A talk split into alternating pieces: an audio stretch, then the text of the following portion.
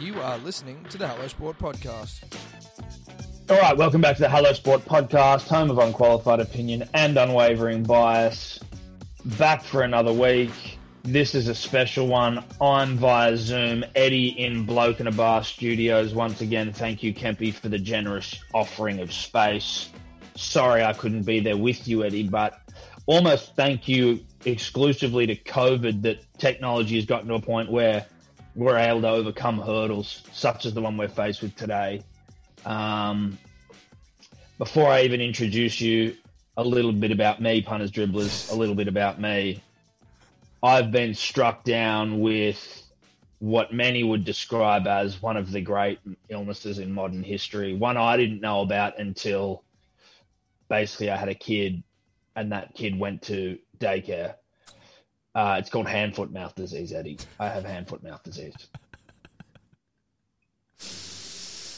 Jesus Christ. Like, I feel for you, first and foremost. Of course I feel for an old friend who's struggling, you know. A couple of things I want to touch on. First being that the timing is outrageous. You were talking last week about how kids bring fucked up diseases back from daycare all the time, and apparently it's just a melting pot for disease, these places. And we were laughing about it. And now you've got hand, foot, and mouth disease, which I don't know why, but I just when I hear that, I think of mad cow disease. I don't know why. No, dude, that's exactly what I think. I think a mad cow. Well. And when you said it yesterday, I was like, holy shit, Burmo's got mad cow disease. And I couldn't get over it. And that's all I've thought of ever since. I know they're not the same thing. I know that. No, but, dude, it's funny. I think this same fucking thing as well. I don't know why. I'm always like, hand, foot, and mouth sounds like I feel like I have mad cow. Just I know I don't. But maybe I fucking do. I'm not sure. It is... thankfully not mad cow, but it isn't far off. Now, I don't know what the symptoms are of mad cow, but if you'd like, I can give you a bit of a run through on what the symptoms are of hand, foot, mouth, which is great. Sure. Yeah. I hope you're not eating your breakfast. No. Yeah. Put down your food. Warning here. Put down your food. Put down the food. And if you don't like hearing gross shit, then you can skip forward this, but I'd suggest you stick around. So I think I said on the podcast last week, I got sick and tumor. That was just a run-of-the-mill illness. These things happen. I would also probably put that one down to my child's daycare, but a separate illness, fevers and shit. But that just gives the punter and the dribbler a bit of awareness that daddy's immune system was already on the fritz a little bit. You know what I mean? I was fighting off fucking viruses already. Then... I sort of slowly got through the week and, you know, I was doing all right. By Friday, I'm thinking I'm ready to rip. I'm back. And then Friday morning, I'm like, oh, throat's a little sore. That's not good. Is this thing coming back again, rear its ugly head? By Friday night, I was meant to watch the Manly game with Neds soon and I had to pull the pin. I was like, brother, I'm fucking feeling like shit. Got another fever, got another fucking temperature. I'm in bed shivering again. I'm like, what's going on here? Yeah. What's going on? Then, because that doesn't happen. No, dude, you don't go just in like and out of sickness like that. Not with like flus and shit. No, exactly. Like, why does this just keep coming back? And then I think Saturday was just that's right. Saturday, fuck. I feel like I've almost given this to my old man. Saturday, Steph was out all day, and it was me and Evie at home, and I'm sick as a dog. I get my old man to come around. I'm just still shivering. Throat hurts like fuck. Saturday night, I go to bed, and in the middle of the night, I'm like, oh, my God, my legs are so itchy. What the fuck? And I get psoriasis, as some of you may know, and I get a little bit of it on my legs. So I'm just thinking, Jesus, my psoriasis is getting out of control here. So I'm just scratching the fuck out of it. Then it's so bad, I wake up at midnight and I'm like, I've got to go to the bathroom and see what the fuck's going on here. And I look at it and, like, my legs are red, like blotchy all over it. Bits of blood and fucking everything. I'm just like, oh, my God. And, like, up my and not just that, but, like, on my face. If you're watching this, which I suggest you shouldn't, but I look like I'm doing white face. I've got fucking calamine lotion all over my goddamn face. So I just go, look. geez, the psoriasis. I think I'm just sick again. I'm like, fuck, the psoriasis is flaring up. This is wild. Mm. So I just go to the kitchen. I just unload like olive oil all over my legs and then just go back to bed. Is that a good treatment for Mad Cow, olive oil? Bro, I didn't know what was a good treatment for Mad Cow. No, but I'm saying, did it make it worse? It didn't make it worse. I was just like, I need to just, these things are red raw and they're hurting and they're itchy and I just need to put something on there to soothe. Yeah, soothe. Because I'll put a bit of olive oil on my psoriasis or some coconut oil every once in a while. Tip for young players, won't cure it. Nothing does. Autoimmune disease, got it for life. But if you want to try and ease psoriasis, bit of coconut oil. Anyway, Hideki just dropped a shot, by the way, in the Masters now, 12 under, Schauffele 9 under. If you are listening to this live. Which you aren't. Anyway, so then I wake up the next morning and I go to Steph. I just go, I've got to go to the doctors. I've got to get like a COVID test or some shit. Like, I don't know what's going on. My psoriasis is weaking out. She's like, you've got blisters on your face. I was like, excuse me? It's like, you have blisters on your face. So across like my nose, like that T-zone, not the T-zone, like, like the nose and cheeks, I have blisters. And then on my legs, what I was scratching all night was blisters popping up. So hand, foot, mouth, you get little blisters and the fucking liquid in those blisters is oh so contagious. And so you're not meant to scratch them or touch them at all because basically I could continue to just reinfect myself with this fucking thing. Forever. I could have this for the rest of my life if I was to just keep scratching it. So basically I have just been wearing long pants and long sleeve shirts for the last like 2 days and like just not moving too much around the house and like not going anywhere. And I wash, like every time I change my clothes, those clothes go into a bag and then they get washed. And every time I have a shower, that towel is left outside to dry. Then it goes in a fucking bag. Then it goes and gets washed. Like I'm not wearing the same thing twice. I'm washing the bed sheets. I've got fucking calamine lotion all over my body. I'm doing white face. And I feel like shit. And it's perfectly timed because we've got a busy week, so now I'm out of action for the whole week. So it's like perfectly timed. How long is this going to last? Well, I don't know. If you were to look at my legs, you got to wait for these things, the blisters, to scab up. Jesus Christ. Which it seems they are. But forgot to mention, which is a nice little added bonus. So, to go with the blisters on like your hands and your fucking face and your legs, you also get ulcers in your mouth. So that's cool.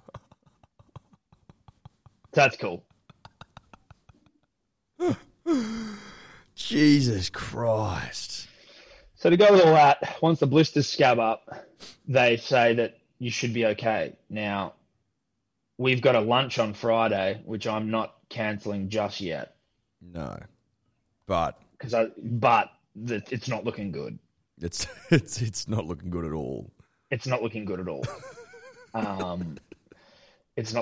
What's also funny is my old man came around Saturday. This is before I got all the blisters and shit on me. Dad came around Saturday to just help me look after Evie. So I just was like, I was fucked.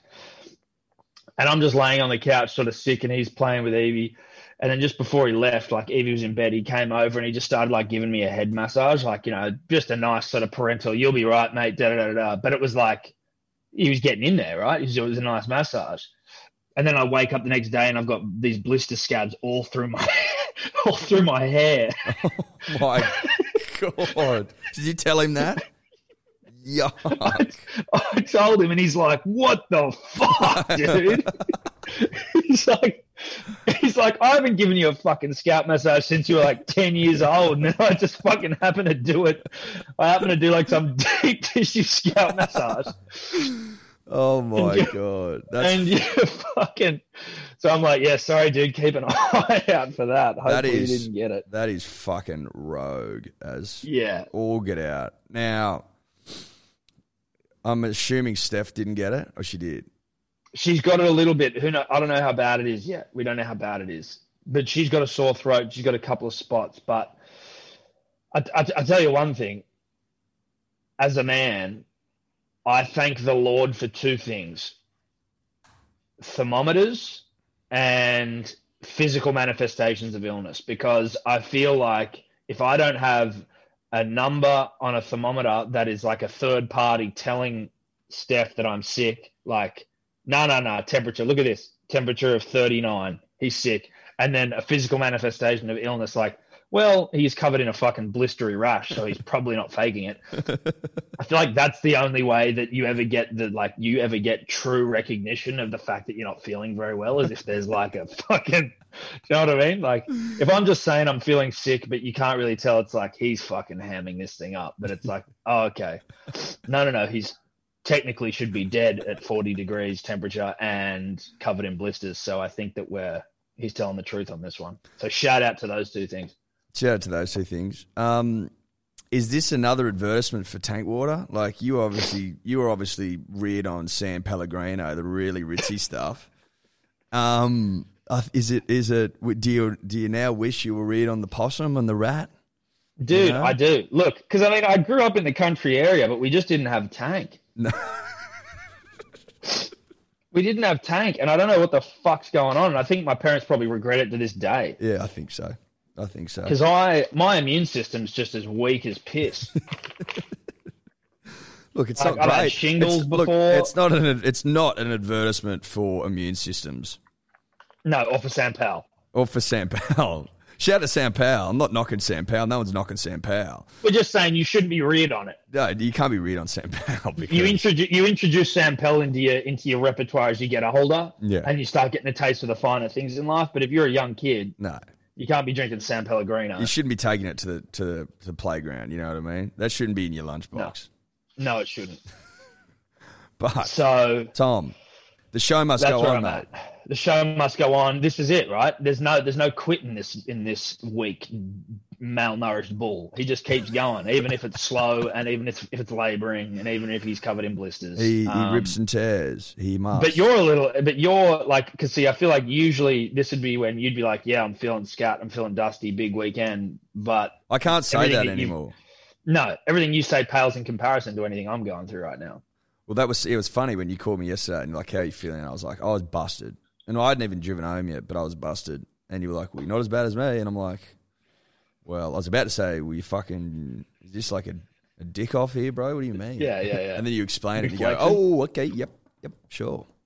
Yeah, sure. Oh, what is it? Blisters on the face. Yeah, sure, okay. No, maybe I'm not. No, I'll give you the W. You can take it. Take the W. Thank you so much. Thank you. Look, if you don't get the W when you got Mad Cow, then when are you going to get it? Dude, I've had shingles and Mad Cow. Like, I'm just going through all of the exotic diseases. So if you want to know what Burmo looks like, look up Mad Cow disease. That's it. You know what? Street sent me a photo yesterday. Yeah. You know, you maybe you're in the car with him, but do you know something about Mary, Woogie, who's like the guy with the blisters all over his face?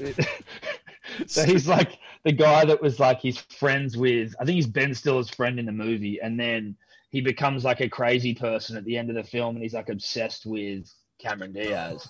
And he rocks up to her place and he's got boils all over his face. And he's just sent me a message going, I imagine this is what you look like. I'm like, yeah, thanks, bro. That's not far off. Streety can always be relied on. Yeah, no, he didn't say much on the trip back. He was car sick, so it was like horizontal in the back seat. Oh, was he car sick, was he? Yes. Fucking Whitey Road through Walker, like to Walker, you go through Gloucester and shit. It's very windy, but a beautiful part of the world. Shout out to Gloucester and surrounding regions. Weekend though. Yeah. So should we talk some sport there, mate? Yeah, I think we should probably jump. But actually, before that, shout out to Steph Allen, who's a dear friend of the show. She turned 30 yesterday. Was obviously in Walker, ripping and tearing for her 30th. Shout out to Jack Archdale and his parents, Janelle and Milo, two all-timers. Was it nice? Sorry we couldn't be there. Yeah, it was mad. It was unbelievable. Just good country, fresh air, mate. You know what I mean? Go to the pub Friday night, rip and tearing the tins all night. You know, nice lunch on the Saturday, bit of lamb, beautiful, bit of ham. Oh, I love that. Bit of lamb, bit of ham. Love that. Love lamb, love ham. One of the great potato bakes all time. Ooh. Bit of onion in there. Tip for young players. Get onion into Your potato bakes, people. Now, just quickly, while we're on potato bake, is that what Liddy does, or is that a cauliflower? No, she does a cheesy cauliflower, Tom. She does a cheesy cauliflower. It is unrivaled. It has won awards. It cannot be beaten. If you want to send me your own, warm, must be warm. I'll try it and I'll give you feedback. But I'd be shocked. If anyone tries to fucking feed me cold cheesy cauliflower, I'm gonna pop blisters in their face. Yeah, yeah. If you do that, you'll get Mad Cow. That's a promise. You're gonna get Mad Cow. I'm gonna pop Mad Cow blisters. Now, Eddie, just quickly.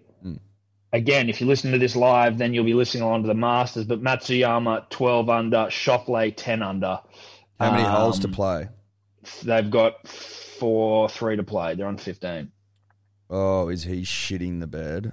Yeah, yeah. That's what I'm. Well, yeah, that's what it looks like. If you get Schauffele, you get a bogey birdie situation. Yeah, you know what I mean. Yep. Cameron Smith, did he lock down tie for? Yep, he locked down top 10. Beautiful. Love that. Webb Simpson locked down a top 20. We take that. You take wins. You take wins when you that is get them. If you are following along to our world famous betting show, for which the world has just embraced it. We are obviously following along the Masters quite considerably. Head to YouTube and Facebook about even if you want to follow along. Before we move on to the sport, Eddie, I'm actually glad that we had that potato bake delay. Oh, Hideki, shit in the bed. Punters and dribblers hats back on the market. We got some more. Obviously, there were some dramas early on with Australia Post, where in the grips of litigation with them right now. Izzy Carey hasn't basically seen sunlight for the last few months as we, fight for what's right. Look to take them down. So there are some new punters and dribblers hats ready to rip, ready to rock. As you are hearing this, there will be links available in bios and shit like that for you to go and purchase. They'll be on the website. Hellosport.com.au. That's correct. At the moment, it says sold out. Like when you go there, it won't say sold out. There'll be some. No, available. It won't say sold out. It'll say for sale. We got a healthy amount, not as many as last time. So there's not that many. Like, well, they're limited. There is, but they're limited, right? You got to get in. You got to get in. Like, you can't get in 2 weeks' time and expect there to be a hat left. This is 2021 membership, so you don't want to fuck around. No, but you're lucky that Australia Post fucked us, because otherwise there'd be none more. None. They would have all been gone. This is such a blessing in disguise for lazy, dribbly punters and dribblers who just refuse to get their wallet out and buy something until they're gone. They go, oh no, I missed them. Well, no more excuses, bruh. No more excuses. One other thing before we get into the sport, the Glory Hole is now in our possession. The Fatty Vaughton Glory Hole has been purchased, business expensed, and is now sitting out the front of my house. Very confusing to my young daughter and to my wife. Have you tarped that bitch up? Yes. Well, it's undercover, so we're good. It will be tarped, but it's certainly safe. It needs to be tarped, Tom. Yeah, bro, it's going to be tarped. Trust me. She'll be tarped, but she's safe. She's well. She's every bit of 8 foot tall. She's huge. Have you given it a run? I haven't given it a run, Eddie, because it's the heaviest thing in the world and it's 8 foot tall, and I had to go back with a full-blown Mack truck to fucking get this thing. Shout out to Paul, I think his name was, who sold it to us. We'll say this, Paul had me a little flummoxed, if I can use that word, at one point when I went out there to get it, didn't fit on the ute. I gave him half of what, I was like, all right, well, fuck, I'll come back with a truck. Here's half. Didn't need to do that for Paul, but I did it because I'm a good man. Then, Hideki. Is he going to drop another shot here? Yes, he is. Hideki 11 under, Schauffele 10 under. Fuck, he's shit in the bed, ladies and gentlemen. One more hole to play. Two more. Oh, two more. Yeah, two more. And Schauffele Tell me that's not for birdie, is it? Oh, shit. Schauffele's fucked himself. Gone back to 7 under. What? Yeah, he's fucked something up there. Oh, he must go in the water.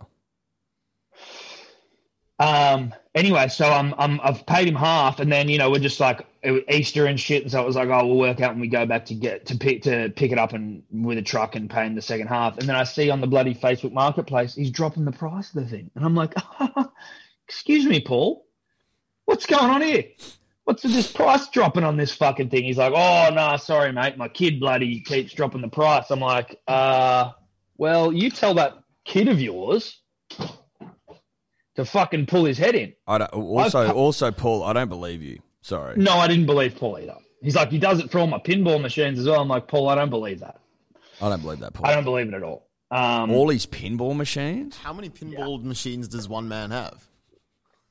Shout out to your dad. Good question. I didn't actually follow that question up. I was, when it was like, I don't need to say anything now, Paul. You and I both know that that's a bullshit fucking excuse. And I just went, cool. Well, I'll be there Wednesday to pick it up, Paul. I'm not going to get into the bloody he said, she said of whether your kid, like you're going to just blame your kid. Are we just blaming your kid, Paul? That's pretty slack.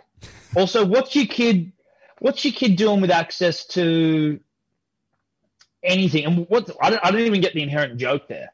Oh yeah, no, my kid just tries to fuck me out of money. It's not a joke. He's been serious. It's like it makes no sense at all. It makes no sense at all. No. But we have the glory hole. Will you have it? And life goes on. Life goes on, and it will be taking pride of place in the office that we eventually get. Until then, it sits out the front of my house, which is great. Punters and dribblers, we are brought to you by Neds, the best betting platform in town. I tell you what, if you've been following along on my profile, because obviously I've been overseas, so I've just been whacking up me bets for about even on the Neds profiles app. You'd see some... I seem to bet better when I'm not around people, and I'm just able to eyeball the talent on game day, see what's happening. It's when I'm able to be as gifted as I think I am. So basically what you're saying is it's a lot harder to bet almost a week in advance. That is what I'm saying, yes. Yeah. Yep. You know, for example... You could say it's also at 24 hours before a game though, right? No, because if you're putting your bets in on Wednesday morning and there's a game Sunday night... There's also a game on Thursday. Yeah, but I'm not talking about that one. Right. I'm talking about the other games where maybe, you know, Nathan Cleary doesn't play or Hines doesn't play. Well, Nathan Cleary did play, but Hines doesn't play. You get caught out. You do get caught out. You know? You do. You get caught out. If you're following on my prof, is what I'm saying is daddy. They are calling me daddy value, and I didn't come up with that either. It's embarrassing. How many bets you get on the weekend? 2. I got 3. Well, but you're not a dad, so they can't call you daddy value. Dad of a dog. Well, you... They could call you doggy style value, doggy value. I don't know. It doesn't really have the same ring to it as daddy value. You've been pedest. Well, it's not pedest. You aren't a father. I'm father of a dog. No, you're not a father of a dog. No. Yeah. No. Yeah. Shout out to Neds. We love you. Shout out to Neds. You can follow our profiles on Neds. You can also join the About Even group where everyone's sharing their bets in there and shit. I actually followed one of Guru's yesterday, which was a Joey Manu away. Yeah, it didn't get up. No, it didn't. He was very lucky that his unit scooper got up. See, I've got a bone of contention next. If that was me, there's no way I'm getting given those 9 units. No, but he's got it on, and the bet stands. Yes. So it's live. The bet's live. Well, I'm just saying I don't know that I would be afforded. This is what Tobler and I were discussing anyway in the green room. I know this is still a live read. This is a bone of contention. I don't think that I would be afforded the same graces where apparently I'm not getting... So you think the bet's void altogether? Well, I'm saying you have been robbing me of units even though all my bets were going up last week. No, we robbed you of 2 bets. 2. Right. You didn't put one up for the Titans game or whatever it was, and you didn't do a unit scooper. That was all you robbed for. But I did the bets. You didn't put them up. They weren't on your profile. They weren't there. On my profile? No. Well, I'll show you. There was one game where there was no profile bet. There wasn't. I went through it last week. You didn't do 2 bets, and you lost fucking 2 units. That's it. Tobler told me all my bets are void because they're not online. One of them. Okay, so Tobler doesn't even listen. You're right. So that's the problem. That's the problem here. We've now uncovered that. You didn't do a unit scooper last week. That was void, so you lost a unit. Yep. And then there was one other bet out of 8. Okay, well, so Tobler's lying then. Yes. Tobler's lying to you and I. Correct. Well, he's lying on your behalf. Shocking. Thanks, Neds. Cheers, Neds. Fuck you, Tobler. Now, you win some, you lose more. For free and confidential support, visit gamblinghelponline.org.au. Punters and dribblers, it's the most generous podcasters of all here, Tom and Eddie. Here to look after the punter and the dribbler and their drinking needs. Mm. It's still rosé drinking season, we know that. It's worth having a couple of bottles laying around. Yeah, I don't expect you to drink it in the driving rain, but I just went outside and the sun's out, baby. Oh, really? Sun's out, bum's out again, and it's fucking hot out there. I'll be losing the jacket, Tom. Mm. I can promise you that. So you need a couple of cases laying around your digs. You just do. Well, it's certainly when you've got guests, you're entertaining. Hey, come round. A couple of Sheilas come round. You want to be able to crack a bottle and impress? Yeah. Of course you do. Now, you're going to get $50 off each case if you use the code Manly. That's a gift from Tom and I at hellosport.shop. 6 bottles. You're getting $50 off hellosport.shop. You're welcome. You're welcome. You're welcome. Be prepared. Yeah. And if you're not prepared, you're prepared to fail. It's not the saying, but it's all right. Fail to prepare, prepare to fail. Got it. Hellosport.shop. Eddie, wonderful weekend of rugby league. I think, you know, we don't want to get too into what I think everyone expects, right? Everyone expects this to just be like a Manly masturbatory podcast. They expect us to be here with a sea eagle and us just jerking off some massive sea eagle into the camera for everyone to see, right? They expect you and I to be on our knees just pleasing eagles. That's not what this is about, though, is it? No, it's not. We've gotten to a point where we can graciously and, you know, respectfully just tip our caps in acknowledgement to what was one of the more famous wins in a proud club's proud history, in that of the Manly Seagulls, putting to the sword one of the competition heavyweights in the New Zealand Warriors, one of the great games of rugby league you'll ever see. And Daly Cherry-Evans, one of the greatest players all time, slotting his 22nd field goal. And I don't know the stats, and this is for someone else, but the amount of match-winning field goals that Daly Cherry-Evans has kicked, I would go so far as to say he is the most clutch player in the history of this great game we call rugby league. Look, Tom, I'd take your comment. I think it's accurate. I think it's in the ballpark. I'd go one step further, and I'd be starting to put DC out there in the pantheon of clutch greats in all sports, in all time. Yeah, you know what I mean. Know what I think. Yeah, and you can go back as far back as you want to when, you know, our early ancestors were throwing rocks at things. Do you know what I mean? And there was one of the great rock throwers all time, and he was clutch as fuck. He's in the conversation, obviously. But David versus Goliath. Yeah. Like David. David hits fucking Goliath in the head, clutch, kills the giant. But had to get him in the sweet spot. You know what I mean? Yeah. Like, there's a lot of clutch hitters, clutch performers. But DCE now, I think, surpassed all of them after his 22nd field goal. DCE is the current record holder for players in the NRL for most field goals. There you go. So there you go. What we're saying isn't incorrect. No. He's now gone one rung above David. Now he's on par with Joey. They both got 22 field goals. Right, so he's got as many field goals as Joey has in his entire career. So ipso facto, but DCE's only kicked his in the clutch, like in the 80th minute. Yeah. And also, but, you know, just did powers of deduction and based on all the information that you just gave us and thinking about David versus Goliath and where that sits in human history, DCE now most clutch human ever to live. More clutch than David. Of David and Goliath. More clutch than David. Of David and Goliath fame. David only did it once. Yeah. Cherry Evans done it 22 times, but Goliath was a giant.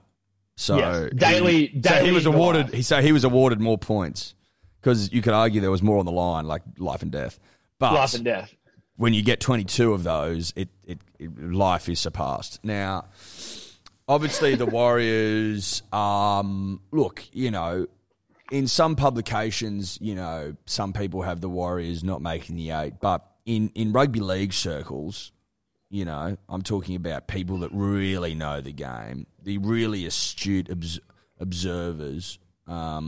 Most of them have got the Warriors top 4. So to dust a side like the Warriors at full strength, at the Warriors' home ground. At the Warriors' home ground, Central Coast Stadium. Then you start to look at that Manly victory in the 80th minute when the chips were down, and you start to see the makings of a club who has top 8 aspirations. Tom, is that fair to say? Yeah. It's the climb now, Eddie. It's about the climb. We're off the bottom of the ladder, and we've got the peninsula on our backs, and we're just fucking. Yeah. Well, it's like I'm doing the climbing thing. If you're just listening to this, it's like, you know how they say the first million's the hardest to make. The first 2 points is the hardest to get. It's the hardest to get of all season. Yeah. And we've now got it, and onwards to glory we march. Now, coupled with that, Jason Saab, quickest winger in the history of rugby league. Interesting. I didn't know Jason had that. You know, when you're like, oh, shit, Jason. Just thought you were a tall winger. Now I see that we're developing plays around Jason where we kick early inside our own and just go, oi, Jason, just fucking absolutely butts this loser winger you've got opposing you. And Jason's got that. Not only that, but Jason trained by the number one sprint coach on planet Earth in Roger Fabry, who says he could be the quickest person on Earth, let alone just in rugby league. Look, when you got Roger in your corner, you there's only one way to run, and that's fast. Right? Like, because Roger only works with people that have high ceilings. Jason, the highest ceiling he's ever seen, ever worked with, and he's worked with Brunson. Victorian ceilings. But I like that, you know, that Dez has sat down with his halves and they've come up with a game plan that elaborate. You know what I mean? Like, it shows vision, it shows touch, it shows deceptiveness. Like, it's quite ingenious. Yeah. Let's put Jason with Roger. Let's get him fucking quick, like as quick as anyone's ever run, and then we'll kick to him early. Genius. Now, Dylan Walker out with a high hamstring strain, but guess who's back? Oh, what round is it this weekend? Is it round 6? It's pretty sure it's round 6. I think it's round 6. Oh, do you know who's back? Yeah. Tommy. Tommy's back. Oh, Tommy. Tommy felt so bad that he let down the club that he fined himself fame. Did you read that? I didn't know. I didn't. Because he fucked his hammy, which he still contends, and we believe, slipped in the shower, but he was filmed racing some poon on the Corso, that he brought such sort of like, he felt like brought like shame, dishonor to the club, all that sort of shit. He fined himself $20,000, if you believe Danny Widler of Get Me in the Shot fame, $20,000. That is like, what do you say to that? And you know what he said? Well, this is what he said. He said, find me $20,000 and I wanted to go to junior rugby league in the area.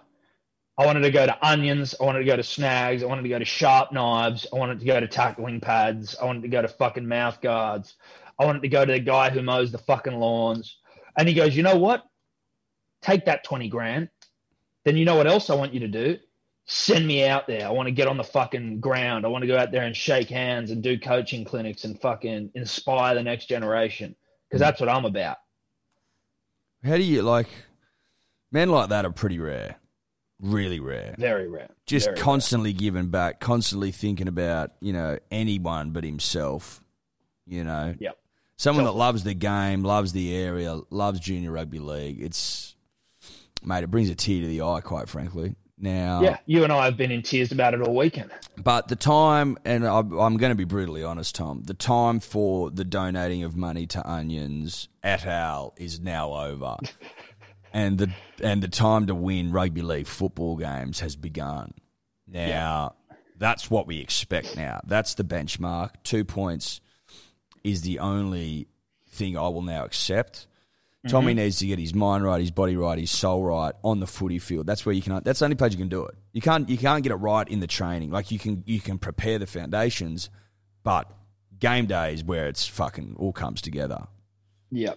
And I'm feeling good. I'm feeling real good. Real excited that Tommy's back.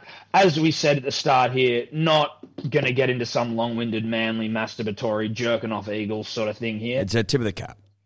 just a tip of the cap, just a really classy tip of the cap to Manly. And now we move on to a bit more rugby league rhetoric, Eddie. Did you see the photo of PVL and Gil McLaughlin at the races on the weekend? Did you see Gil looking lovingly at PVL, the man who has Gil's penis? Mm. Do you think maybe that was probably why he was looking lovingly at him, knowing that his shaft was attached to him? Possibly. I don't know. I'm spitballing. It might have been the suit that Peter Vlandys had on, which was like all class. That suit was to die for. Was that Prada? Dude, he looks so hot. All one colour blue, tie the same colour. He just looks like the life of the party. It popped. Yeah. You know what I mean? Gil's there like, ha, there's my big brother that I look up to, that I just wish, look, he's so cool. And then PVL's just like, bruh, I'm the life of the party. I don't even give a fuck about you, Gil. I'm on a chair dancing. You know what I mean? Yeah. Yeah, I know what you mean. What's their conversation like, do you reckon? I believe that PVL gives him one of the sternest handshakes Gil's ever felt. And Gil goes, ow! And then PVL just goes, sorry, bro, I was just saying g'day, and then walks off. Mm. I actually went easy on you, mate. Like, yeah, that was a soft version. Yeah, you think that was hard, bro? Imagine if we were fucking negotiating TV rights. Then I really put the squeeze on. Mm. Mm. Break your fucking hand, Gil, mate. I break your hand. Yeah. Your metatarsals, brah. Say goodbye to those, I believe. Say goodbye to your metatarsals, mate. It's all over for you. It's all over. I would have liked – I guarantee you St. Peter asked for an extra lobster, a dozen extra oysters just to put the flex on. You know what I mean? Yeah, give Gil a vegan meal. Or the what's the other one that you asked for on planes? Like the gluten-free. The gluten-free. Give him the gluten-free vegan meal. He wouldn't. He'd be allergic to gluten. 100% he would. Gluten-free Gil. He's allergic to success, so yeah. I mean, he must be allergic to gluten. I think that's a natural train of thought. Well, gluten, a key ingredient to success. Eddie always said that. Mm. And put him and he would have been put in a high chair as well. Had a little bib on him that they brought around. Yeah. PVL puts Gil in a high chair with a bib at the races. And a gluten-free vegan meal for Gil. We do. Couple of things in the rugby league world, Eddie. The coaching situation at the Sharks. Now, John Morris of 300-game NRL journeyman, probably the number one NRL journeyman all time, king of the city country fixture, John Morris. He's been coaching the Sharks for 2 years. He's made the finals, I think 2 years, made the finals both times, has had zero control of the salary cap, or the salary cap's been fucked, and he's had zero control of the roster, but made the finals twice. And then now, as his contract's up for renewal, they've just sort of gone, nah, brah. And apparently signed Craig Fitzgibbon of untested but highly touted Roosters assistant coach fame. And I personally feel bad for him, for John. Yeah, I think it's an interesting call because he's loved by the players, right? Yeah, like, Sean Johnson came out last night on Matty Johns' show and was like, what the fuck, essentially. Yeah, loved by the players. A journeyman, which, I'm following a journeyman into battle. Well, he's seen because he's seen so many winters and he's seen so many battles and he's journeyed so long and far. But yeah, I put a lot of weight behind something like that. But when you make the finals twice in 2 years with their roster, now let's be honest, that's not a premiership roster. No, and they've lost Bronson of hot piss fame and Josh Morris. Like it's a top eight side if you get your shit together, but you're not going to win the comp with them.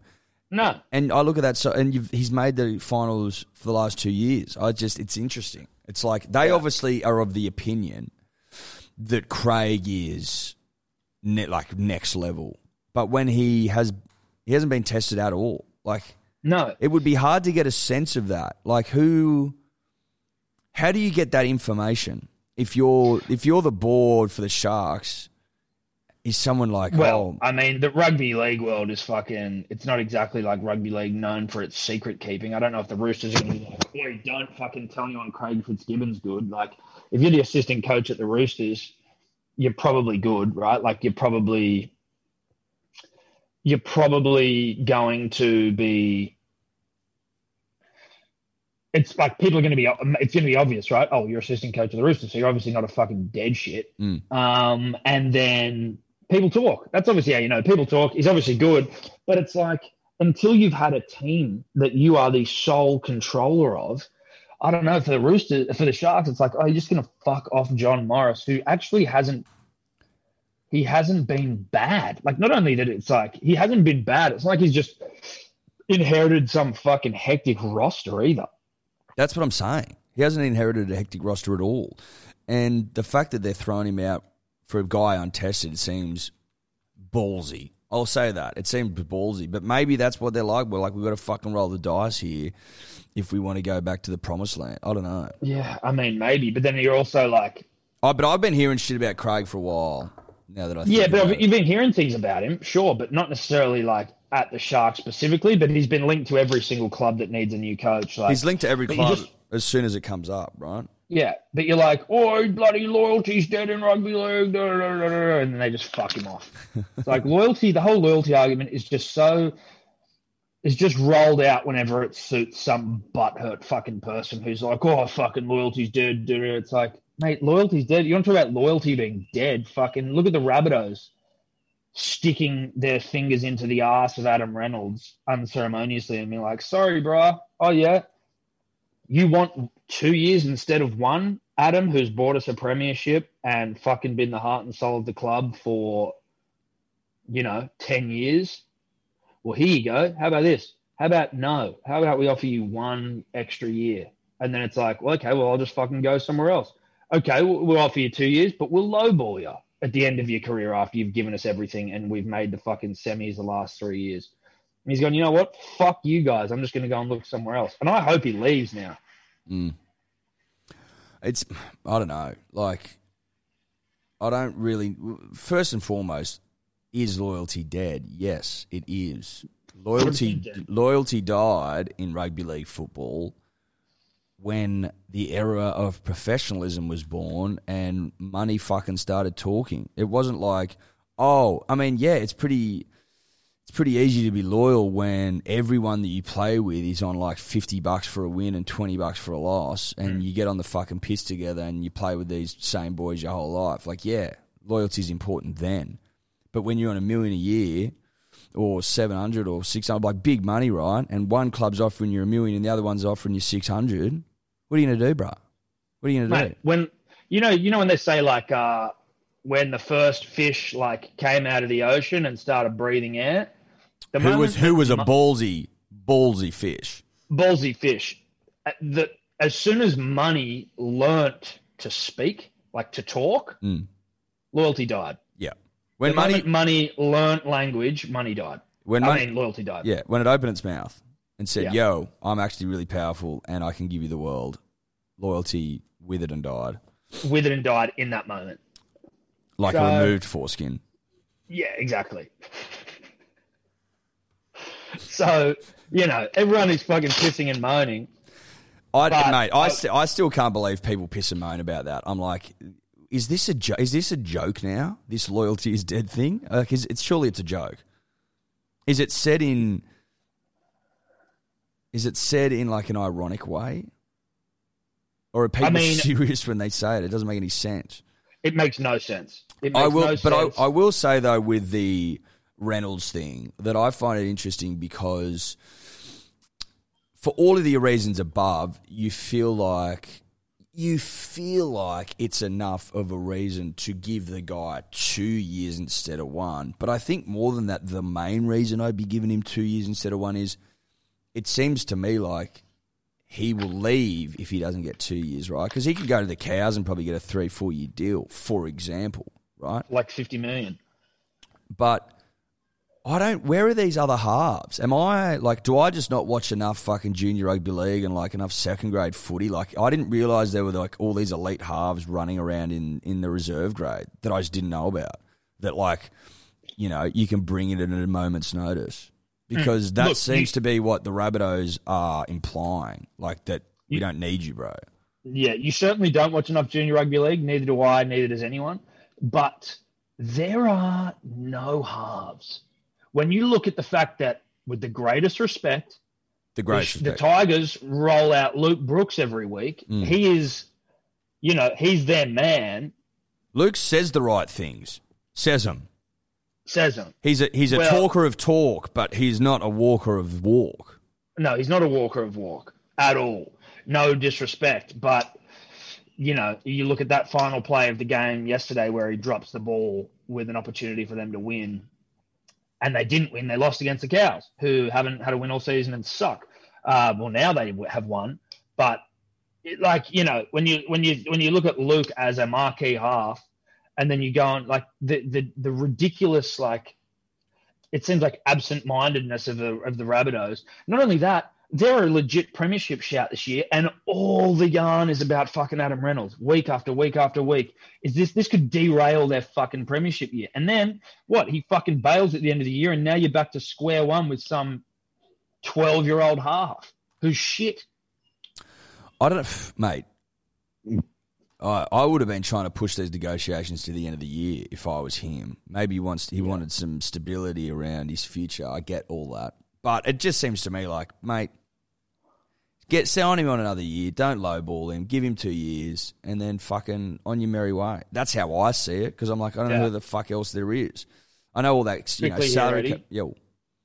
Hideki into the bunker on the 18th, 2 shots ahead of Zalatoris, and he's now trying to get out of the bunker here. They get out of the bunker pretty easy, dude.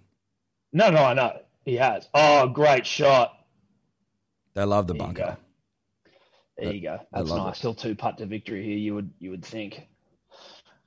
Let me just, and I'll edit this out, but I just want to hear, is he going to putt this one? You can't hear this, can you? No.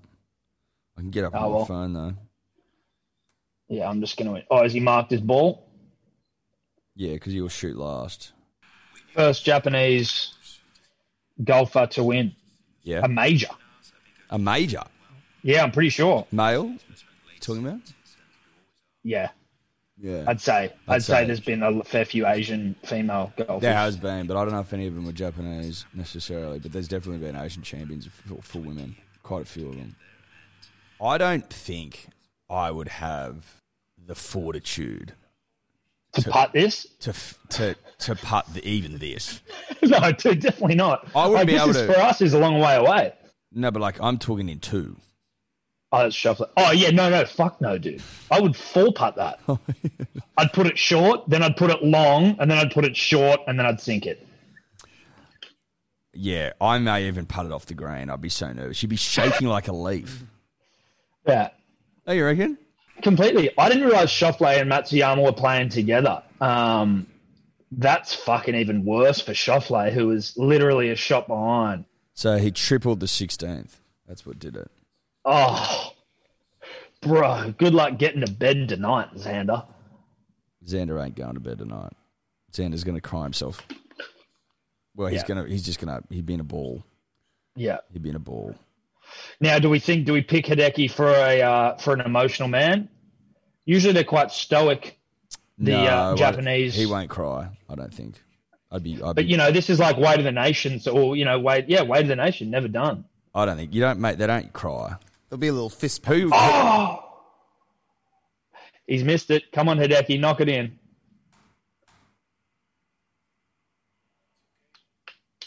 Whoever cries. Like, have you ever seen a golfer cry after they won at the Masters? Probably not. I don't know what it means to him. No tears. No, he's... And yes, I absolutely have. I have seen golfers cry after they win. Oh, I see the Masters. Anyway. Yeah. Who? Here we go. Look at him. Is he getting emotional? No. Yeah. In fact, you know what? I'd almost say subdued. Maybe it's relief. He looks, mate, he looks pretty relaxed. Looks like he's on the way to buy an ice cream. Hold on. Is he going to hug someone he knows? Is it like his dad or his... I love the new camera they're rocking in sport. The HD one. Yeah. The one the 4K, that 8K. The one that like has them in the forefront and everything else is blurred in the background. It's crazy. It looks like a video game. It does look like a video game. The UFC one wigs me out every time. It's lovely stuff.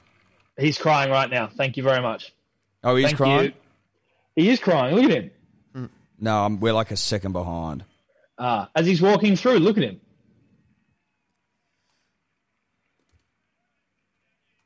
Well done, Hideki. Well picked, Tom.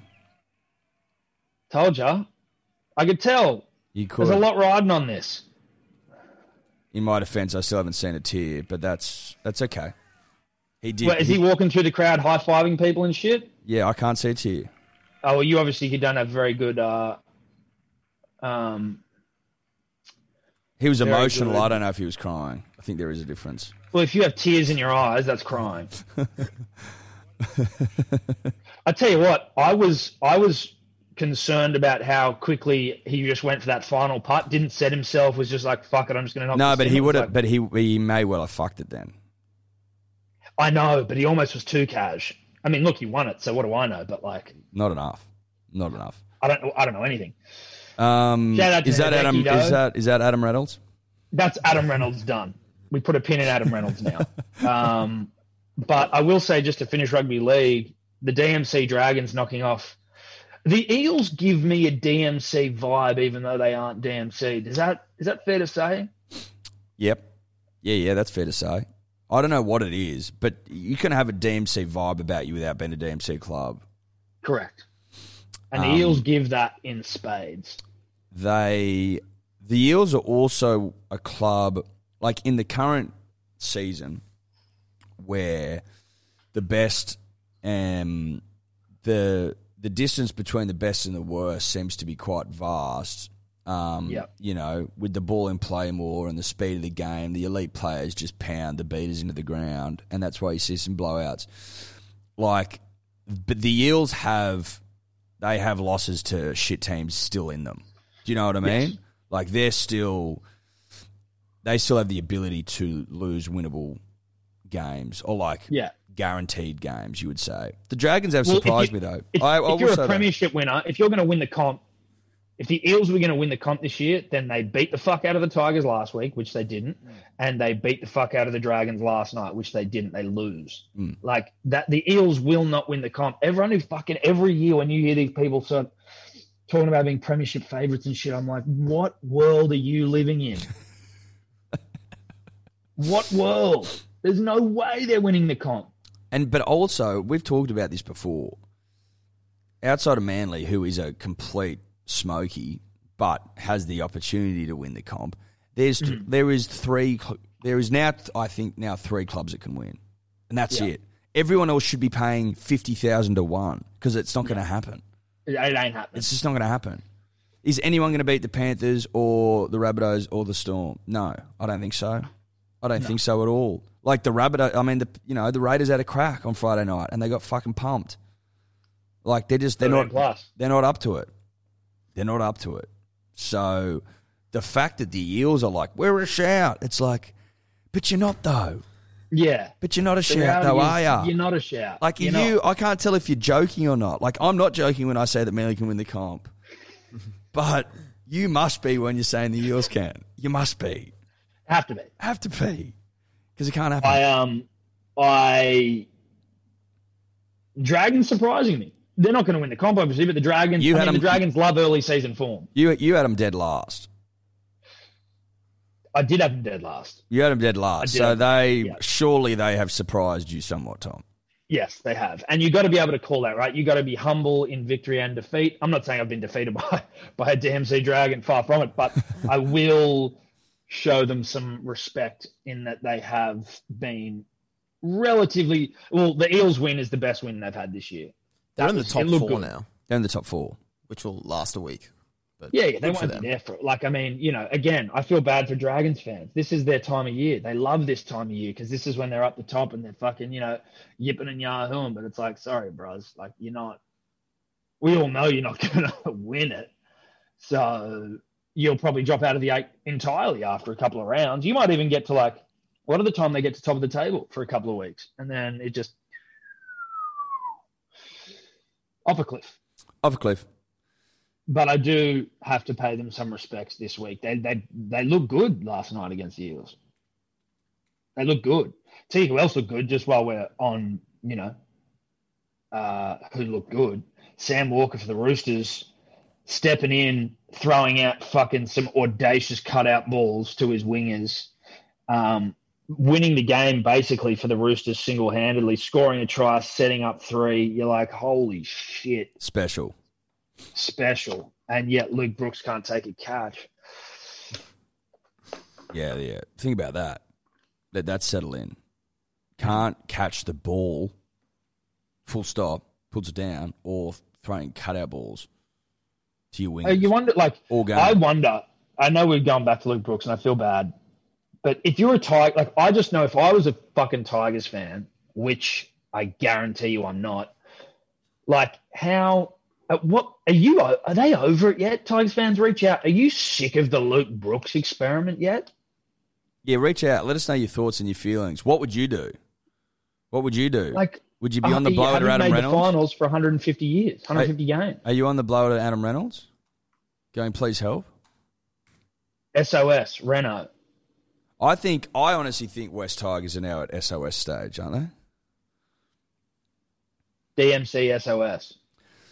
Like, they, I don't see how you get out of this. Like, they've made some good buys this year, I thought. Like that Laurie kid's good and shit. But, like, when you've only won one game and you're just not feeling it and your half, like, is nowhere, maybe that should have been your focus. They got booed off the ground yesterday in Tommy Radonikis's, like, memorial match. Oh, my God. Vale Tommy. They got booed off. Wow. Yeah.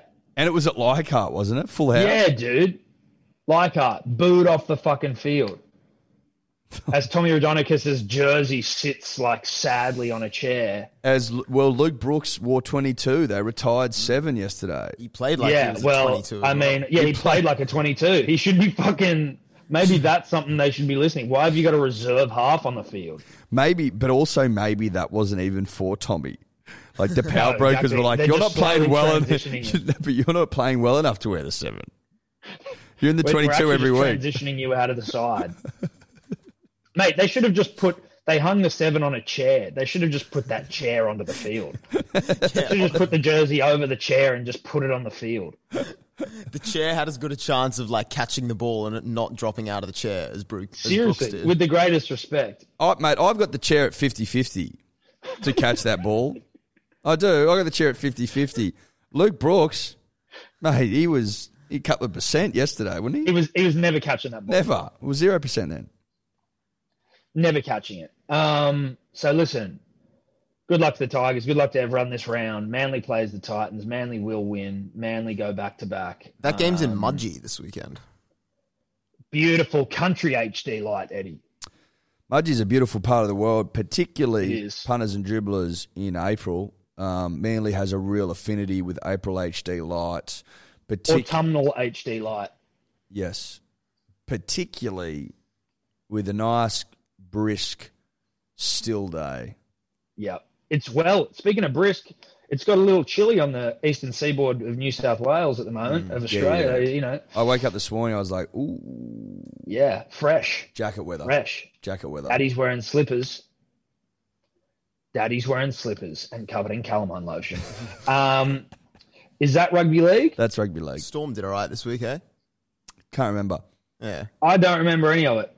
You know what? I was a Brandon Smith. Oh, no, actually, my multi was scat. But I tell you what, if you had the anytime try scorers, if you had even 4 of the anytime try scorers, like your Christian Welches and shit, whew, that would have been a fucking juicy same-game multi if you're on Bluebet.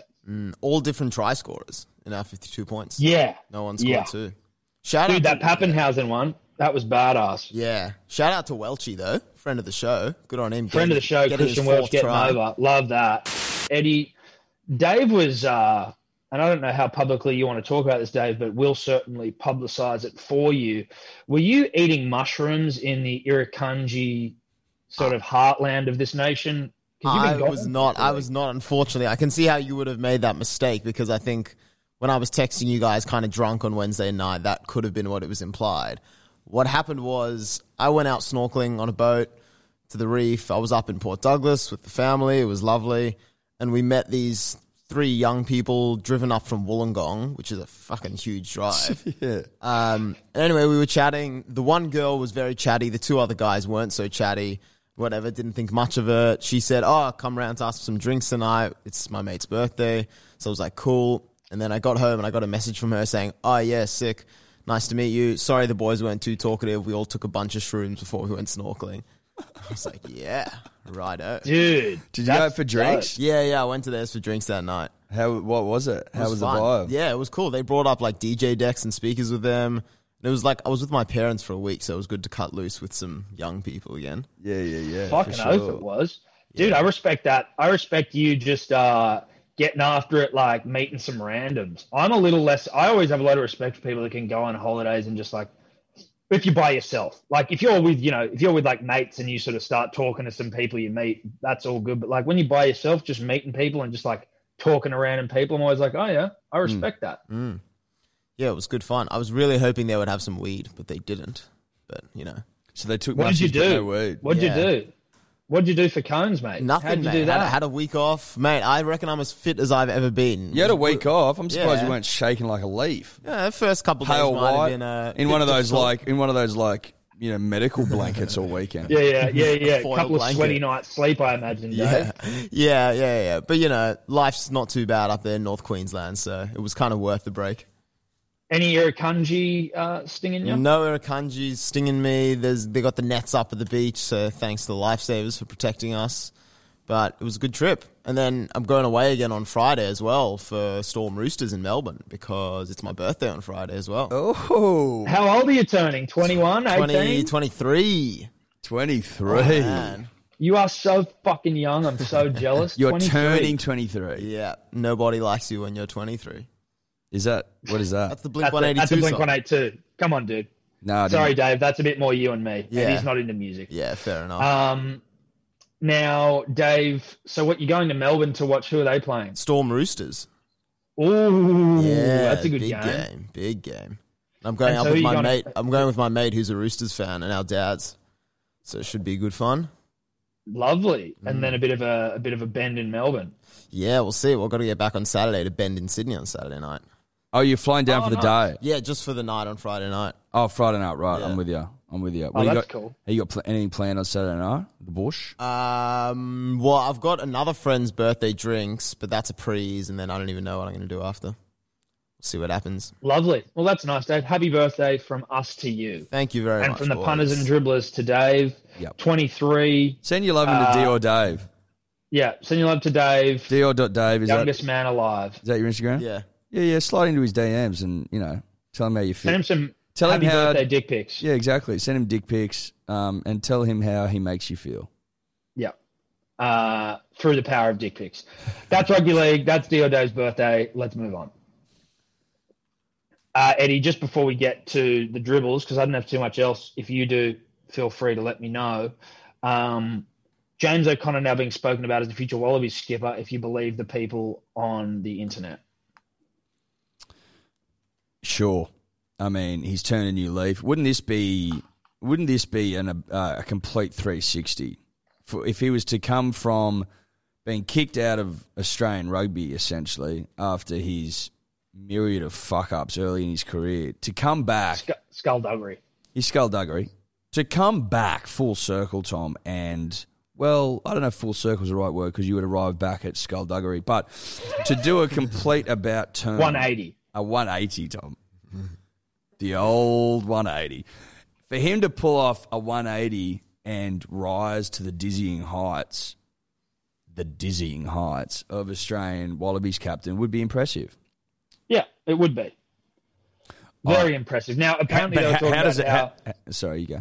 No, they were just saying when he came back from Sale, where he was playing in the English competition, he was on like 800 grand a year. He's come back, taken a fucking 500 grand haircut just to come back to play rugby in Australia. The lure of the gold jersey, you know. So he's made all the right moves, showing all the right shit. I think the Reds get a home semi. I don't know, Dave, that's more your department, but the Reds have a home final. Yeah, they just beat the Brumbies, so they'll be the top. I think they should finish their season top. Yeah. So he's doing all the right things, but when it comes to, like, being the captain, I'm like, what's Michael Hooper done wrong? And some people are like, well, oh, you know, he hasn't got the greatest winning record, Michael Hooper. I'm like, surely we're not putting that down to Michael. Michael Hooper's been like one of the best players in the world for the last fucking 10 years. Well, is Michael fucking off or something? Yeah, but I don't know. Like, why is he getting replaced? He played like they're saying that there's some guy McWright or someone who plays for the Reds who's a good seven, but it's like Michael Hooper is the captain. He's the best, one of the best sevens in the world, and the only reason he doesn't have a winning record as captain is because he's been playing with a bunch of losers, with the greatest respect.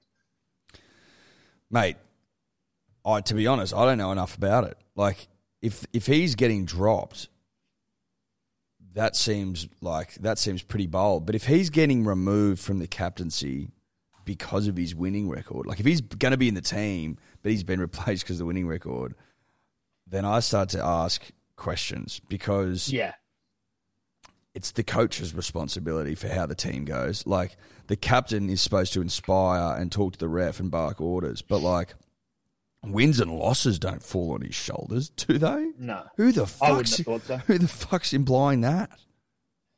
Dribblers.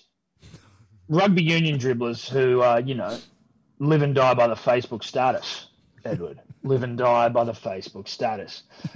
Anyway, look, happy for JOC. Well, don't forget what may have contributed to James O'Connor's rise to fame. His whole Save Your World anime program. That's true. That's true. Maybe make Save Your World captain. Mate, I tell you what, we won't hear the end of Save Your World if he gets captain, though. Okay, look at this. Look what we've created. The Rock's going to be starting to promote them soon. Seriously, mate. They'll get some... The Rock. Did you see the thing about The Rock? Yes. Yeah. The thing about fucking 46%, which is obviously a bullshit stat, but 46% of Americans want The Rock to be president. And then The Rock comes out and he's like, The Rock doesn't go to any length to be like, this is ridiculous. The Rock is 100% entertaining being the president of America. I guarantee you he is. Like, 100%. Mate, you read those captions. And he is so fucking into it. He's like, oh, so humbling, like, for this, half black, half Samoan kid who just, worked hard to be thought of this way. It's like, yeah, bruh, but you're a wrestler, dude. But what happened last time that you guys went for a bloke to lead the country who wasn't a politician? How did that go? This is what he says. So the thing is, Newsweek. 46% want Dwayne "The Rock" Johnson as president. Now, 46% of who, at least 46% of Americans would support a presidential run from Dwayne "The Rock" Johnson, according to a new poll. These polls are all horseshit, but whatever. Well, I mean, 46% of Americans might be like, yeah, you should run.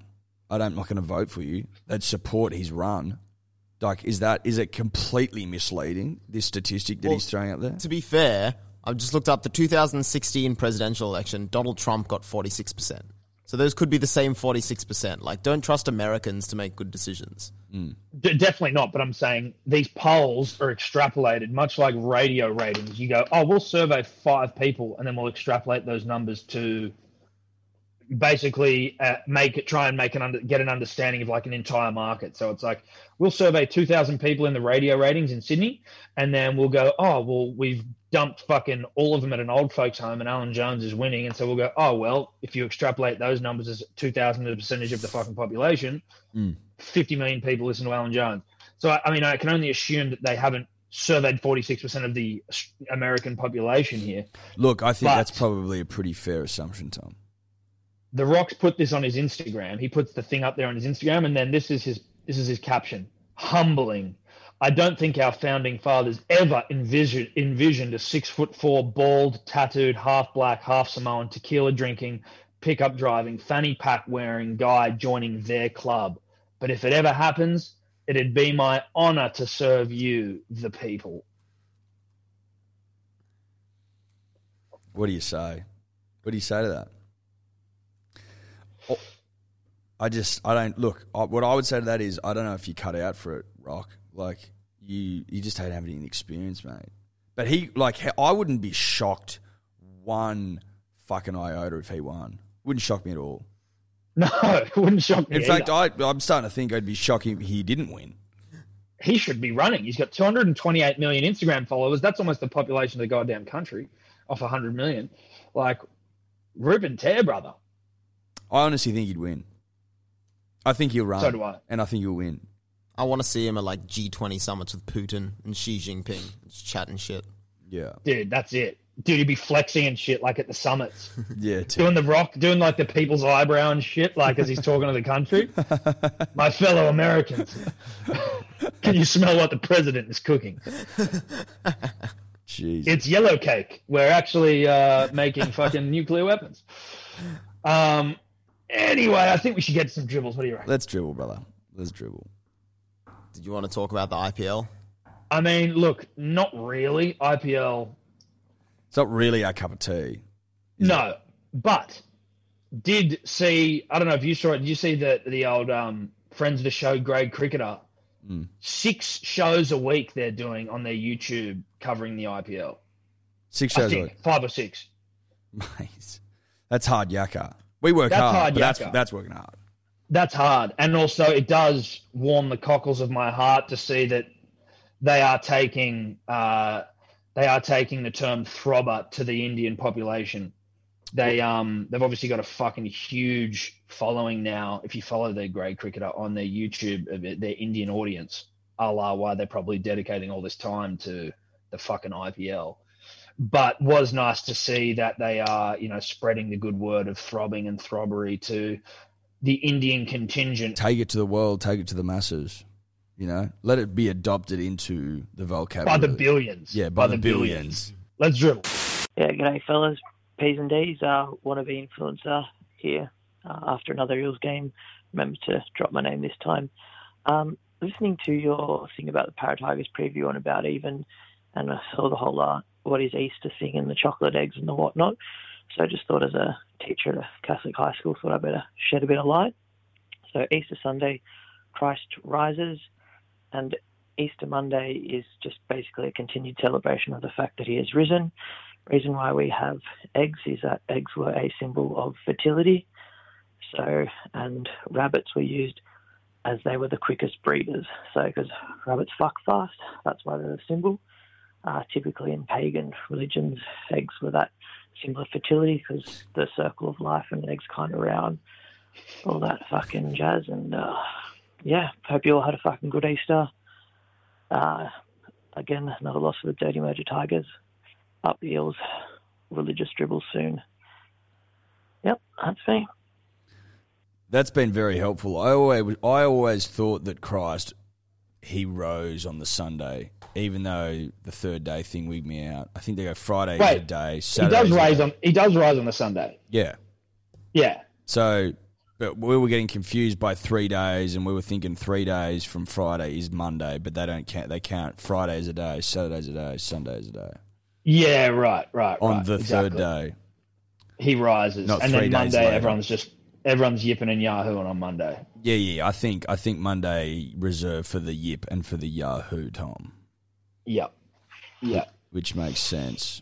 Thank you though to the Catholic school dribbler for enlightening us, the punter and the dribbler. With really appreciate that. So I'm assuming they teach that in all Catholic schools. Oh, you would assume so, Tom. I don't want to make assumptions, but I would assume that's the case. Could be wrong though. Yeah, g'day fellas. P's and D's. Nope, That's the same guy. I am new to this, punters and dribblers. Tom, Eddie, Dior, Dave, it's Top Point Dribbler here. Just calling up the hotline to get your boys' opinion. most of my knowledge does come from the podcast, which would probably explain why none of my mates really understand anything I'm talking about half the time. Next weekend, so it'll probably be this weekend when this dribble gets played, I'm facing a bit of a David Clemmer, a bit of a dilemma. Been invited to 3 different events, and I would love to get yours and your Dave too. You could chime in here. I'm sure I'd value your opinion on what I should do this weekend. So the first one is, I've been asked to go to the footy by a female. She's a good-looking girl. I found out she's a Roosters fan, so I told her I loved her the first night I met her. And then after, grab a few drinks, have a bit of fun, see how that goes. The second one is her 21st birthday now. A lot of my good friends are going. Should be a good night. At the house party too. I haven't really gone to a house party since pre-COVID, so that could be another good option. And the third one, my good mates have invited me to indulge in some mushrooms that may or may not be enhanced. The old day, this is where I'd love to get your opinion on. I've never done it before, and I've heard it's a good time. So whatever you boys choose, I'm more than happy to go with that route. So would love to hear your opinion, boys. Be you soon. I've got it, mate. Get on the mushies, go to the footy with the bird, and then take it to the party. That's a big lift. So you basically saying go. I guess that's all. It's all very much as well based on proximity. If you can get these mushrooms close enough to the game, go. Listen, fellas, I'm going to come have some mushrooms with you. Wait for them to kick in. Start wigging. Then Uber, because you've got to be safe, to the game. It's probably going to make the game more enjoyable, but it also might make it a little overwhelming with busy crowds. Yes, yeah, that's where I see the problem, especially because if it's his first time coming, especially going on a date with a girl, he really doesn't want to fuck it up, even though she's a Roosters fan, so I don't know, you could let her go. But, you know, you're on mushies, you're thinking about so much, trying to be nice to this girl, trying to act normal with the footy. But the seats are like talking to you, so it's going to be a little, you know. Like, in all seriousness, though, don't you... I wouldn't risk that. Yeah, I wouldn't do that. No. It's going to go horribly wrong for you. If I'm you, I'm binning the mushies. Yeah. I'm going to the footy with that chick, and then I'm trying to get out of the 21st. To the house party. Yeah, because there's a way you can do 2 of the 3. Yeah. You probably, if you just do the mushies, it's only going to be the mushies. But they'll always be there. You've been invited by this chick to the footy. I don't think you can say no to that. And Saturday nights especially, more traditionally for the Yippin' and Yahoo and then for the Wigan and the Mushin. That's true. To be honest as well, I don't know whether he said where he was doing the marshies, but you got to do them in nature. Mm. Yeah, 100%. You got to go to like either someone who has like a property and just go and like camp out under the stars, or go rafting like I always used to do, which is the best place to do it, down a river and just fucking live your life. But if you're just going to like your mate's fucking apartment to sit in the room and just don't do that. Yeah, don't do that. Footy with the lady. Who are the Roosters playing? Storm. Oh, so he's in Melbourne. This is a Melbourne dribbler. So you're going to go. Must be a Melbourne. Footy. I thought he said Saturday night though. I don't know. Look. Mm. I'm confused now, but it could have been for this weekend. It could have been for the weekend past. It must have been. But it says 4 days ago. Oh, no. Well, no, 4 days was before Saturday. But he said next weekend, not this weekend. Mate, listen, if you're in Melbourne, if you're a Melbourne dribbler, then do that. Whatever. Wherever. If it's already happened, let us know. If it hasn't happened, let us know what you went with. But that would be our recommendation. Yeah, I think you've absolutely nailed it, Tom. You've absolutely nailed it. Wouldn't mind some mushrooms now that it's been put out there. Tom, Eddie, Dior, P's and D's. I'd like to say great win by Manly. As a Broncos man myself, it's hard to say that. Main thing that has been illuminated by this win is the DCE bringing Queensland to a whitewash. And that's all I have to say. Have a great day, mate. Cheers. I love how quickly the DCE rhetoric switches after we have a game. Like, Manly are losing. Everyone's like, fuck DCE, whether you're from Queensland, New South Wales, whatever. Then, obviously, DCE confirms himself as the most clutch athlete in human history. And then the licks disappear and everyone's calling up, especially our Queensland contingent, and they're all on their knees for DCE. Mate, people were saying that he should be dropped. You know what I mean? That his contract should be torn up. And now they're talking about whitewashes in Origin, which we all know is not going to happen. But it's an about-face, Tom. It's an about-face, my friend. Yeah. Let's go. That dribble was nothing. That was a... Oh, I thought you were talking about the guy who was talking about DCE. Like, you were just disregarding his dribble. No, I played this guy's dribble, but it wasn't anything. G'day, boys. Caxton Street Dribbler here. Short-time listener. I only got introduced a few weeks ago. I'm not sure if you've covered this on the show. I'd love to know your opinion, if you've got the time to spare, on supporting clubs from the neighbourhood next door. I'm a Brisbane boy, and I support the Fremantle Dockers. I copped a lot of flack for it. I just like the colour purple, the colour of emperors. Look up ancient Rome, that's how it is. So, yeah, maybe just let me know or let the dribblers know how you feel about people supporting clubs from places they don't live in, places they're not from. It is what it is. Anyway, be here soon. Bye, lads. I don't love it. Like, I think it depends. It depends, right? Like, if you've got familial ties to an area, it's more about going, have you turn-coded? Have you changed? If you are someone who's grown up in some sort of, isolation in terms of like, oh, my family never watched this and watched that, and then I discovered sport later, and it's like, this is why. Like, I think if you can pick a side and then you pick and stick, but like, I tell you what, it's going to be hard for me to believe you if you pick a team that's winning the comp, unless you're like 10 years old. But if you're like 17 and you go, oh, I suddenly like fucking Richmond. Yeah, exactly. Like if you pick and stick, I don't have a massive problem with it, particularly if you live in Brisbane, which is not like an AFL fucking heartland by any stretch of the imagination. Like, no. The only thing is you don't really get to watch any of the games. You know what I mean? Like, how often is this Blake down in fucking Melbourne? Fremantle. How often is he in Perth? Like, never, you would think. Yeah. Which makes it tough. The big no-no, the number one no-no, punters and dribblers, though, is the turncoat thing, which Dior knows all about. That's the number one no-no in sport, is the turncoat. The turncoat is you don't want to be a turncoat, basically. No. I don't...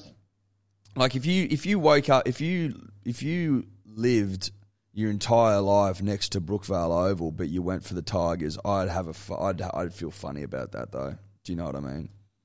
Yes, I'd feel funny about that. If you're growing up right next to like a rugby, if you're like in rugby league heartland, and you decide to not support the team from within which the where you've grown up, then you're a piece of shit. But like if you live in like a regional part of Australia and don't have a team specifically to align to, and so of course we're not talking about that though.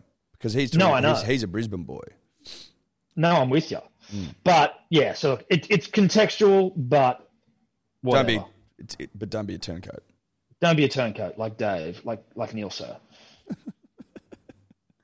Let's move on. Yada, yada, yada, Tom. It's the lunch break dribbler once again. The intro isn't getting any more fucking good. Oh, my God, Cleary's away. Cleary's away. Cleary's intercepted the fucking ball, and Cleary's going under the fucking stick. Anyway, that's fucking a beautiful thing up the wrist. But also, as an avid Broncos fan, I just want to say congratulations for the win tonight against the Warriors and Battle Warriors. I mean, you guys were up against it. I think you guys performed very well, and nail biter. Like it's a fucking nail biter, and. And if there's one thing I like more in this life, other than $2 sausage rolls from the fucking Vietnamese bakery, it is a nail biter and Nathan Cleary intercepting and going over against the Raiders. Because guess what? Fuck the Viking clap and fuck everything that is about. But other than that, lads, good luck on the win. Hopefully it comes through the season. I mean, as a Broncos fan, I'm hoping the manner comes through and we get a win hopefully soon. All right, guys, you have a good night. All right, see you later. Loves a nail biter, that bloke. Loves a nail biter. It was a good game of footy. I enjoyed it. Wasn't a nail biter in the end though, but it was a good game of footy. It was tied. Well, the score didn't really disagree with you. I think it was a horrible game of footy, but the result, like the way it ended, was enough to turn my. Because it was drop ball central and both teams playing some real bottom eight footy, but the fact that we won meant that it was a game that will live long in the memories. Oh, I thought he was talking about Panthers-Raiders game. Oh, sorry, I was just talking about Manly. Panthers-Raiders was a good game. Yeah, sorry. Anyway, let's move on. No, our game was... shit house. Our game was, yeah. G'day, boys. A long time, first time, actually second time. I flicked your dribble last week. I was up at Avalon Beach laying in sand after a couple of doobies and saw a seagull fly over. And I was just wondering, of all the animals in rugby league, which ones would win? So I'm thinking seagull would probably scratch the fuck out of any of those other cunts. Dragons don't exist. I lost my train of thought there. The other thing I was wondering, dance floor's back on this weekend, not last weekend. Going clubbing tomorrow night. Just wondering, Tom Birmingham, what was the first club you went to in Sydney? For me, it was YU Soho. World Bar was good as well. Okay.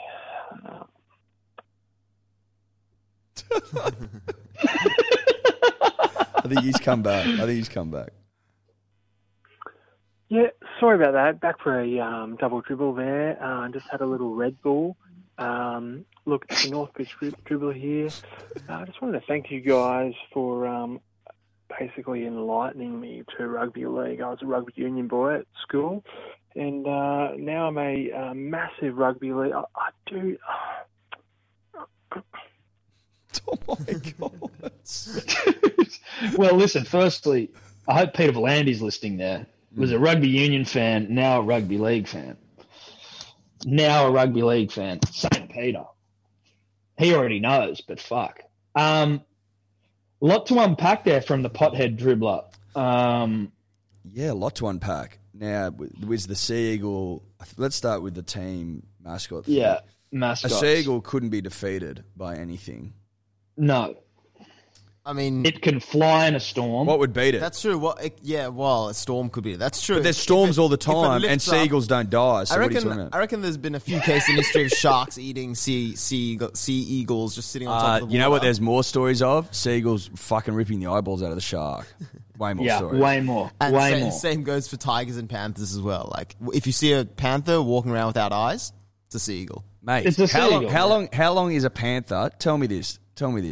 How long is a panther going to last without eyeballs? It won't be able to hunt. It'll die pretty soon. It'll be walking into trees. It'll be falling off. It's all over. It's all over. And then once it dies, what's fucking flying back in to peck its guts out? The seagull. It's the long game. Like, the seagull knows that if it was to go down and start to try and one-on-one a panther on the ground, it would lose. It knows that. But it can fly, and it's a smart operator. And it knows that the eyeballs are essential to the panther's survival. It removes them, and it wins. It's not rocket science. No, it's not. It's not the science of working on rockets. That's for damn sure. You peck the eyeballs, you win the match. Now, in terms of Sydney nightclubs that I used to go to, or the first one I went to, I can't remember the first one specifically, but I do know that... I think mine was World Bar as well. Yours was what? World Bar? I think it was. I think mine was... either Dragonfly in the Cross, which I don't know what the fuck that's called now, but... Probably not there. But... And also in the city... You're right, it's probably closed. In the city, there was one called, I think, Kink, and one... Oh, okay, there's four. Dragonfly, Kink, Art Factory or something. Not Oxford Art Factory. Like, No. It's like, I think it was called like Art Factory, or maybe that was the night that was on at King. Art Factory, Art House, Art something. And then... Wasn't Ark, was it? No, it wasn't Ark. Yeah. The Stonewall. And then I think one was called like Club 77 or some shit. And that was intense. Club 77's still around. Is that still around? Yeah. That was a little club rat, but not for very long. I wasn't like, I didn't make a long story career. I think it was just when I was like 17, 18, and it was like, this is sick. I'm an adult. But I remember going to a nightclub dressed like a jackaroo almost. I was wearing like, in terms like, I remember like the first time I went to a club, I was wearing like a shirt and like tucked into my fucking pants, thinking like, oh yeah, I've got to look like an adult to get in here. Why did you look like a jackaroo? Not like a jackaroo, but I just looked like I was from going to like a country party. Right. Okay. Do you have your boots on? Pretty much. Anyway, let's move on. Thanks, mate.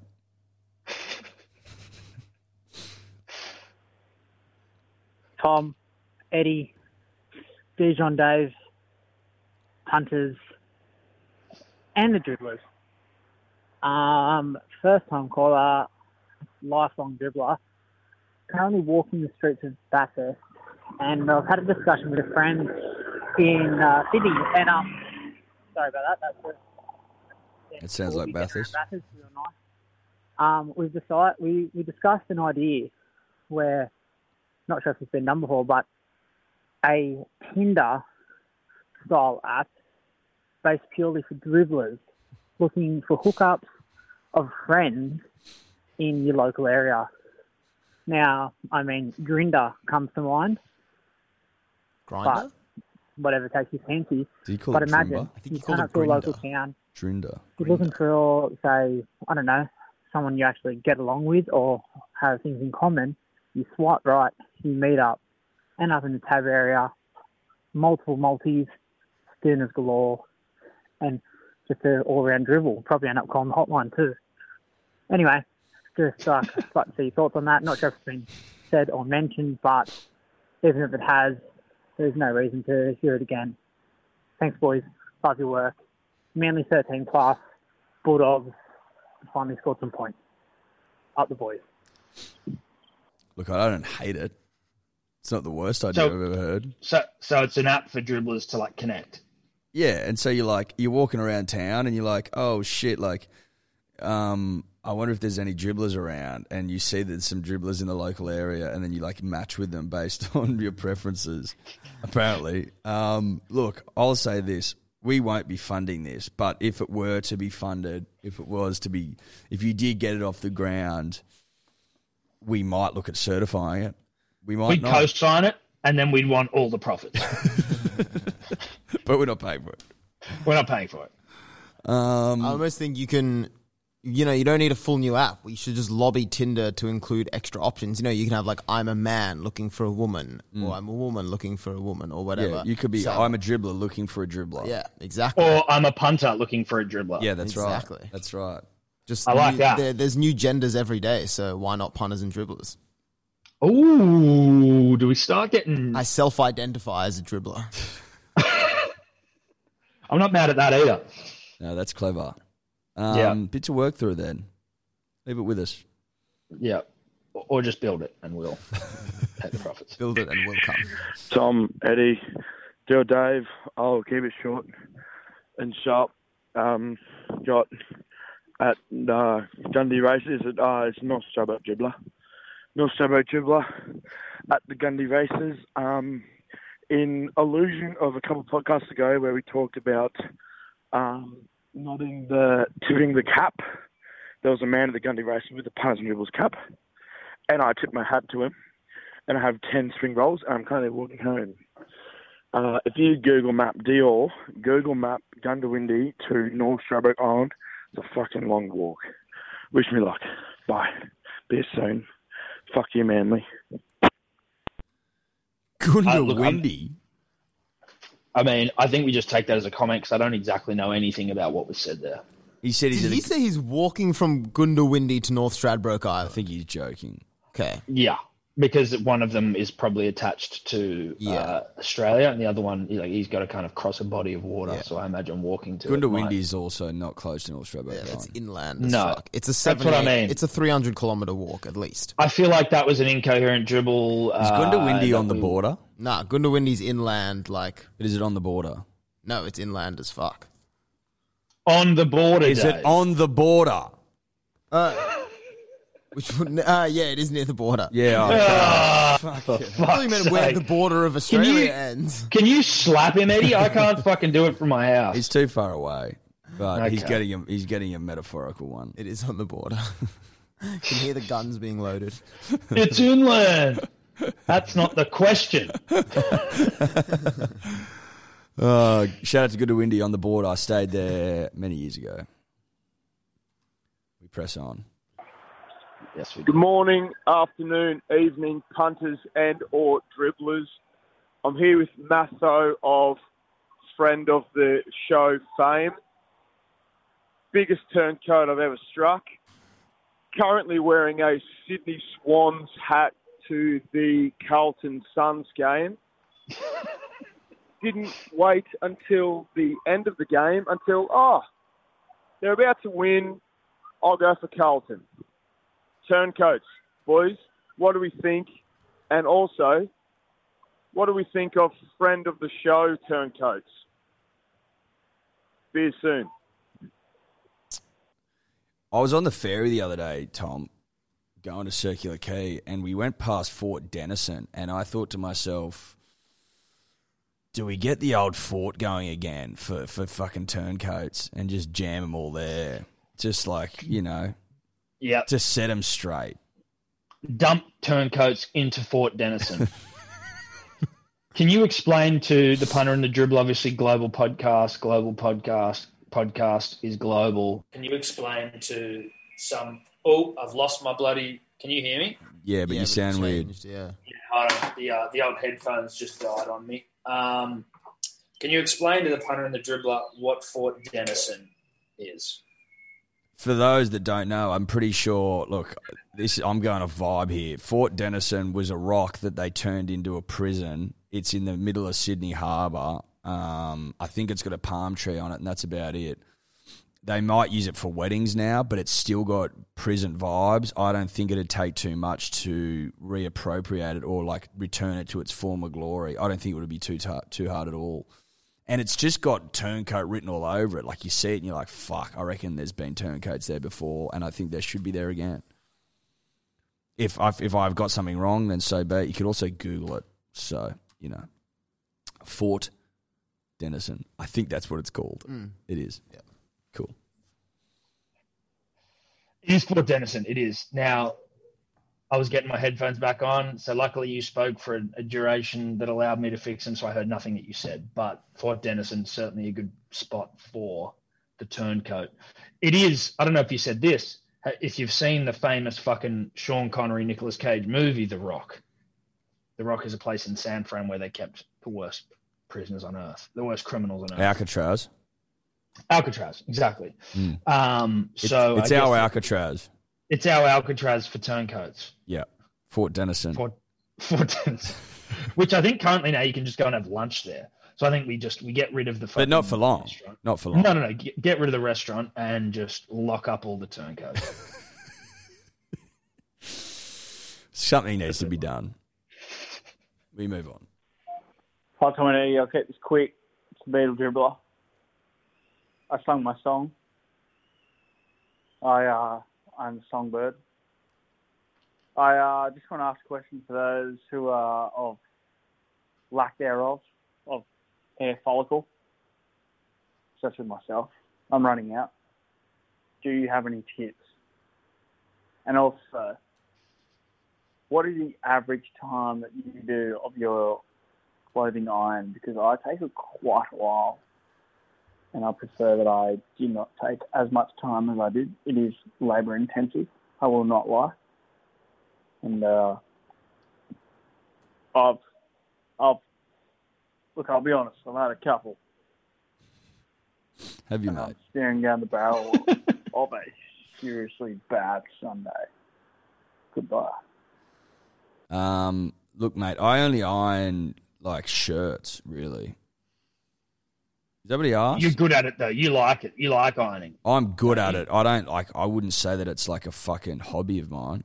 Do you know what I mean? I haven't ironed a fucking thing in 5 years. I'm good at it, though. Like, I'll iron a shirt. Like, if I'm going to the races, I'll iron the shirt. Do you know what I mean? Nah, I've got a steamer now.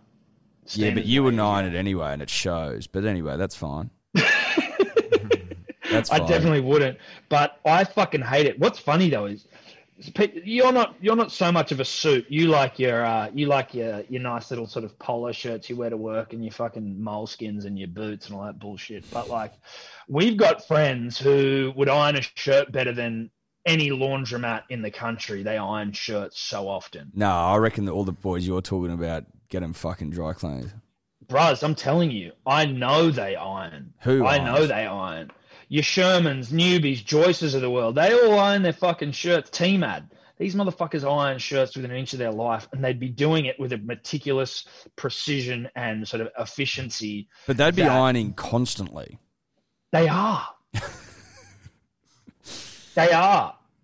Some of them iron all their shirts at the start of the week, and then they'll just give it a little bit of a touch-up before they go to work. But they'll touch them up.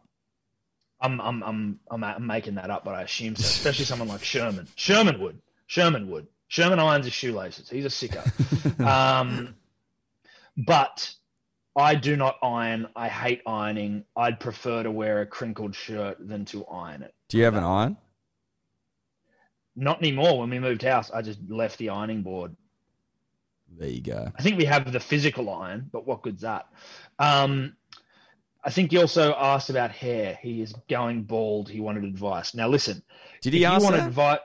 Yeah, he asked at the start. If you want advice on how to grow it back, don't have any advice for you because you can't. Now, you could go and waste your money at your Ashley and Martins of the world who are just going to rip you the fuck off. If you're wanting to get advice on how to maintain your hair, whatever the fuck's left, I guess the only advice I would have is don't do anything. Don't wash it. Don't do anything. That's what I do. And mate, shave it off. Get on with it. Just get on with the job. Exactly. You just got to shave it off. If you're losing it, shave it off. Shave it off. Get on with it. Pete, you look better than you fucking think you will. And life rolls on, because otherwise you're living in this constant like halfway state of like, I've still got a bit of hair left. I'm not exactly bald, but I'm going bald. It's really obvious. How do I like sweep it across to make it look? Just shave it off. And then you don't even have to worry. It's yesterday's issue. Stop living in purgatory. Shave it off. And if you've got hair and you just want to know how to maintain it, don't do anything. That's the best way to maintain it. Don't wash it. Just let it rip. Pretty simple. Yep. Do less. DMC. I. DMC. I. DMC. We're dynamite. DMC. Last week we beat the night. DMC. We'll head to the Bank West. DMC. We'll come out the best. It's Tom, Eddie, Tanko, Dave. The Sluggernaut Dribbler here. All I want to say is, you can't spell Illawarra without the W. Thanks, boys. Woo! He makes a great point, and I didn't. He makes a great point. I didn't hate that song. I really liked it. That was a nice nod to AC/DC.